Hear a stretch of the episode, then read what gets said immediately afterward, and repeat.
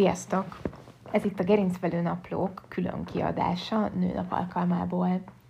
Ez egy abszolút hirtelen felindulásból született podcast adás, ugyanis rájöttem, hogy holnap nőnap lesz, amit igazából világéletemben borzasztóan utáltam, mert azt gondolom, hogy nem csak egy nap kell tisztelettel és szeretettel fordulni a nők felé, vagy egymás felé, hanem mindig, és egy szálvirág persze nagyon kedves, de, de nem feltétlenül ez fejezi ki az igazi szeretetet a másik felé.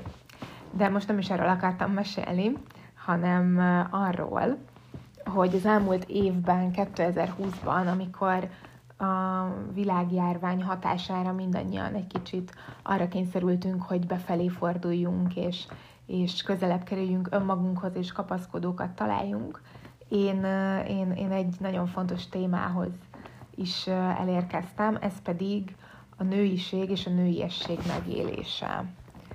Um, nyilván ehhez egy nagyon fontos apropót adott a balesetem következményeképpen kialakult fizikai állapot, hiszen ez egy nagyon különleges és nagyon extrém szituáció, hogy valaki egy teljesen normális, átlagos, egészséges életből egy pillanat alatt átkerül egy nagyon kiszolgáltatott és nagyon um, nem is tudom, furcsa, vagy idegen, vagy nehéz, vagy kihívásokkal teli uh, helyzetben, és, uh, és a nőiség, nőiesség egy, egy nagyon fontos aspektus.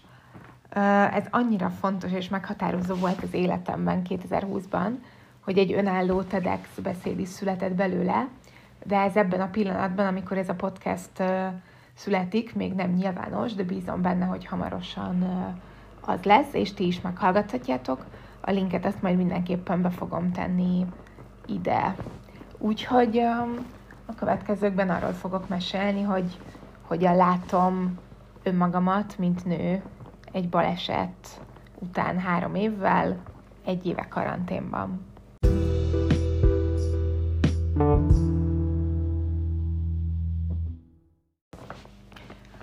Sose gondoltam, hogy önnek lenni könnyű.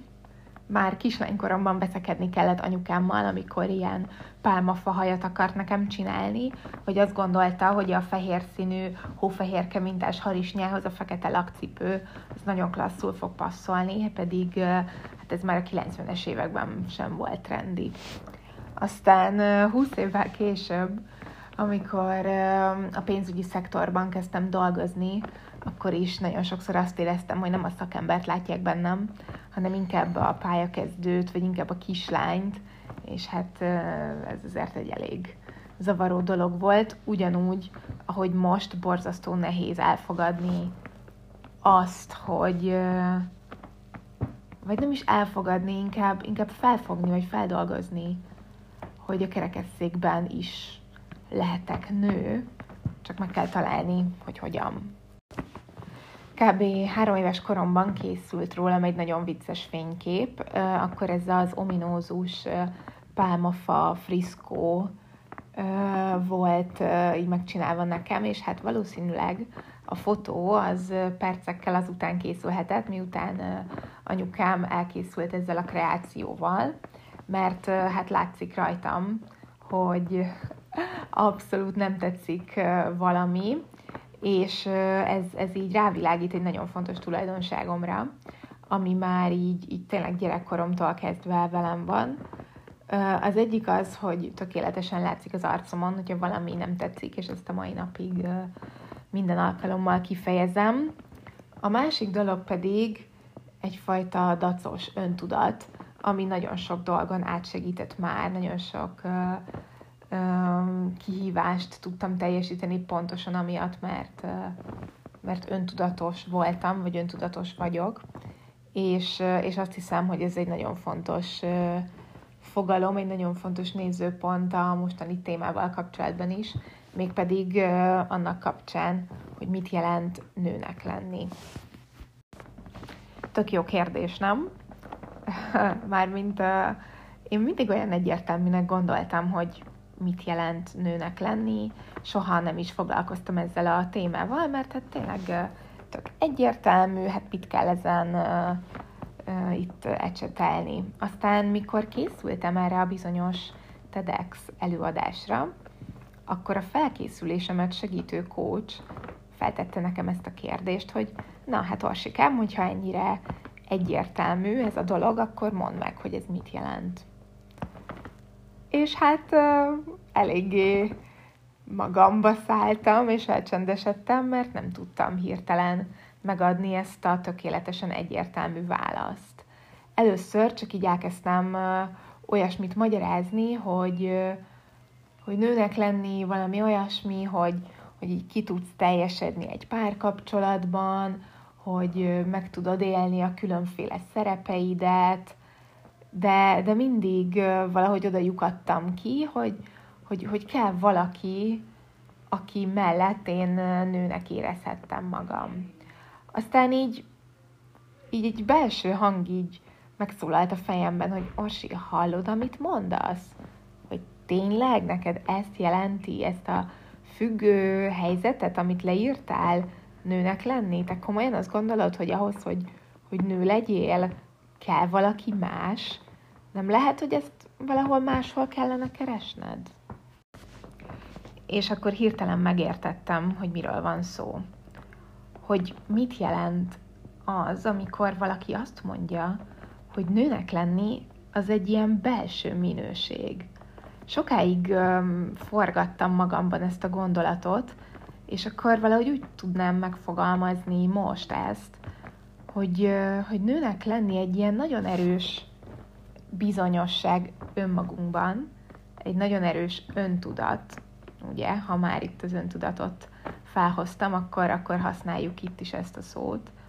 Tehát egy, egy ilyen erős tudatosság arra vonatkozóan, hogy minden, ami ahhoz kell, hogy hogy nő legyek, vagy megéljem a nőiségemet, vagy a nőiességemet, az itt van bennem, és az nem függ senkitől, és semmitől, sem egy férfi jelenlététől, sem a társadalom megítélésétől, sem pedig a fizikai állapotomtól, vagy a kerekesszékemtől.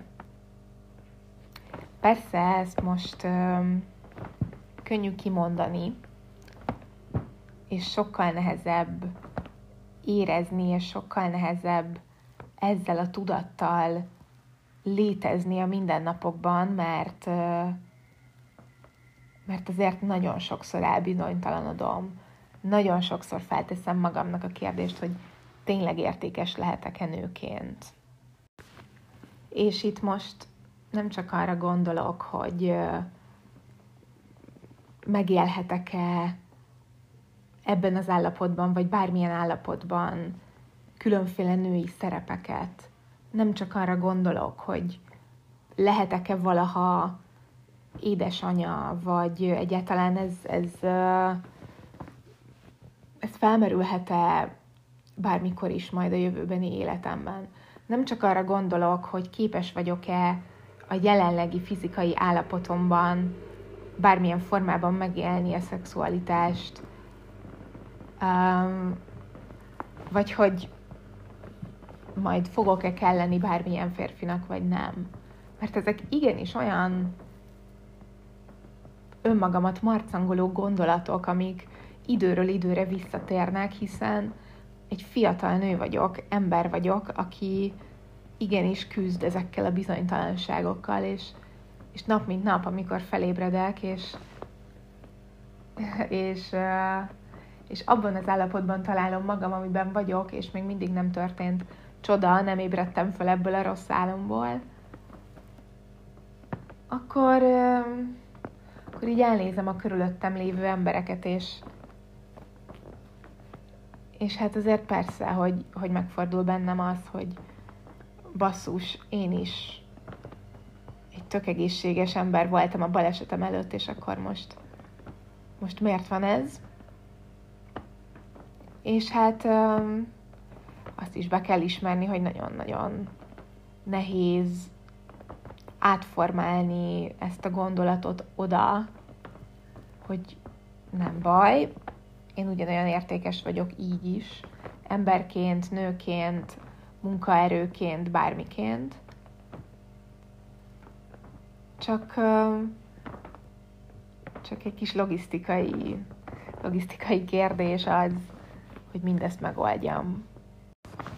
És persze nem tagadhatom le azt a fullasztó érzést, amikor azt látom, hogy a középiskolai osztálytársaim közül sokan már anyukák, tele van az összes közösségi média felület azzal, hogy például ezen a hétvégén is mennyi ismerősöm házasodott meg, melyik barátnőmnek kérték meg a kezét, ki az, aki éppen babát vár, és ugyanannyi idős, mint én.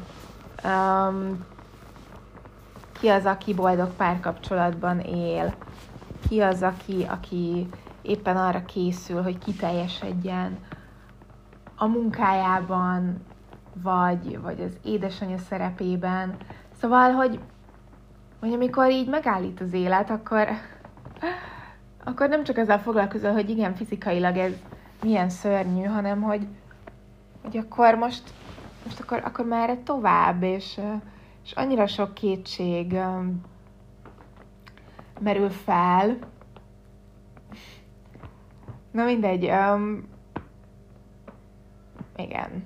Most uh, azon gondolkodom, hogy vajon ezt a részt benne hagyjam-e ebben a podcastben, vagy inkább kivágjam, mert hogy mennyire béna, hogy, hogy csak így össze-vissza beszélek, és magam sem tudom, hogy, hogy mit akarok mondani, de talán ez érzékelteti azt, hogy, hogy milyen káosz lehet egy ember lelkében, és hogy, és hogy mennyire nehéz még önmagunknak is bevallani azt, hogy, hogy igenis irigylünk másokat. És persze, őszintén örülök a barátaim, ismerőseim boldogságának, de iszonyatosan frusztráló az a kételj, amit ez, ez előidéz bennem, hogy vajon ezt én is megvalósíthatom. És persze felmerül a kérdés, hogy akarom-e. Mert lehet, hogy amúgy nem is akarok soha gyereket, de azért az opciót nem akartam soha kizárni. Úgyhogy, úgyhogy igen, ezek, ezek valós dolgok. És ami nagyon aggasztó, hogy, hogy egy olyan világban élünk, ahol, ahol gáz ezekről a dolgokról beszélni, ahol ez, ez tabu, ahol körbe vagy véve szakemberekkel, orvosokkal, gyógytornászokkal, mondjuk egy rehabilitációs intézetben, ahol egy ilyen, ahova egy ilyen baleset után kerülsz, és ezt nem mondják el neked. Nem hívják fel rá a figyelmedet. Nem szembesítenek azzal, hogy mennyi minden kihívás vár még rád. Persze lehet, hogy nem akarnak megijeszteni, vagy nekik nem is ez a feladatuk, mert mondjuk egy intenzíves anesteziológusnak az a feladata, hogy életben tartson, a rehabilitációs orvosnak meg az, hogy egyeztessen a gyógytornásszal, hogy, hogy milyen állapotban vagy, és akkor ehhez milyen segédeszköz kell felírnia. De igenis szükség lenne arra, hogy valahol ezt el lehessen mondani, és ne csak a sorstársaidal beszélgethess arról az ebédlőasztalnál a rehabilitációs központban röhögve, hogy na, és te amúgy bepisültél már, meg amúgy hogy oldod meg a szexuális életedet a pároddal, már ha egyáltalán van. Úgyhogy um, lehet, hogy nőnapra, vagy nőnap apropóján ez egy kicsit erős téma, de, de úgy gondolom, hogy, hogy igenis erről beszélni kell, mert ez egy olyan dolog, ami igazából titkon mindannyiunkat foglalkoztat, csak, csak nem merjük kinyitni a szánkat, mert félünk, hogy mit fognak mondani, és hát én is nagyon félek, és nem tudom, hogy milyen fogadtatása lesz ennek, de ha valamit tanított ez a baleset és ez a helyzet, az az, hogy nyugodtan merjem felvállalni önmagamat, mert, mert lehet, hogy ez félelmetes, de csak akkor élhetem meg a pozitív érzések teljességét. Úgyhogy itt hagyom nektek most ezeket a gondolatokat. Remélem, hogy, hogy inspirálódhattok belőlük. Remélem, hogy el fog indítani ez majd egy párbeszédet, akár a balesetet szenvedettek körében, akár bárhol máshol. Köszönöm, hogy végighallgattatok. Legyen szép délutánotok. Minden nőnek nagyon boldog nőnapot kívánok. Sziasztok!